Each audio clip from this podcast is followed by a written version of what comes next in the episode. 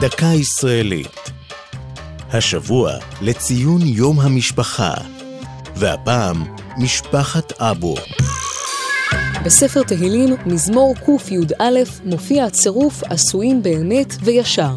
ראשי התיבות אבו, ע"ב-ו', מסמלים את תחילת סיפורה של משפחת אבו, והיא ראויה לכך. שמואל אבו נולד באלג'יר למשפחה יהודית.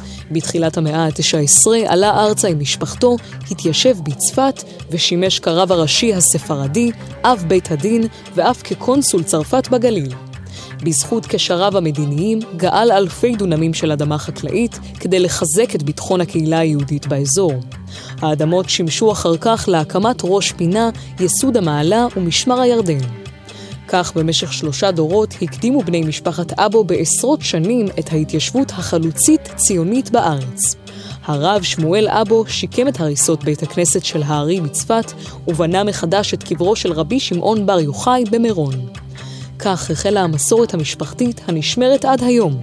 תהלוכת ספר התורה בערב ל"ג בעומר, מבית הכנסת בצפת לקבר בר יוחאי בהר מירון. בני משפחת אבו המשיכו להנהיג את הקהילה הדתית בצפת, ובמקביל התגייסו גם לפעילות מחתרתית למען המדינה שבדרך.